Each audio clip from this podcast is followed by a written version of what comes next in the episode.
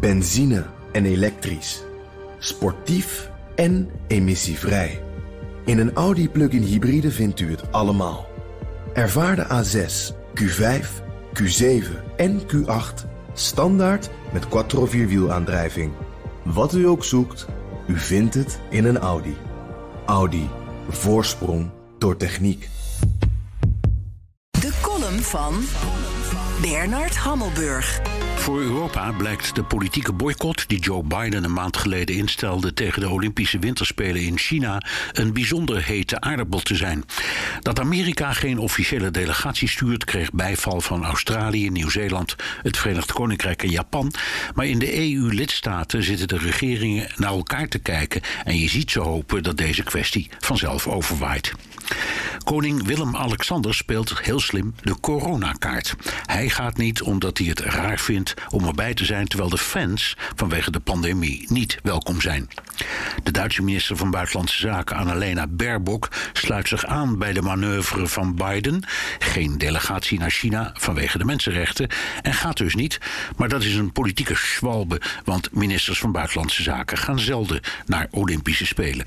Bovendien houdt haar eigen bondskanselier Olaf Scholz een slag om de arm. Demissionair minister van Buitenlandse Zaken Ben Knapes stak niet onder stoelen of banken dat hij het lastig vond dat Biden de EU met zijn besluit had overvallen. Wel of niet meedoen aan zo'n politieke boycott kan alleen, zei hij, binnen EU-verband. Onder geen beding gaat Nederland een eigen standpunt innemen. China is misschien een Goliath, maar het kleine Nederland is geen David. Daar kwam het op neer. Tijdens een EU Een paar weken geleden werd de kwestie wel geagendeerd, maar kwam geen conclusie.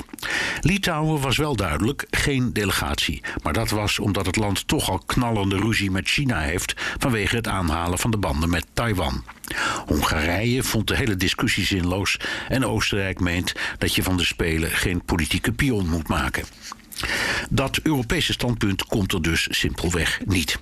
Voor China is daarmee al meer bereikt dan het hoopte, want Biden heeft in Chinese ogen de Europese landen in deze kwestie uit elkaar gespeeld.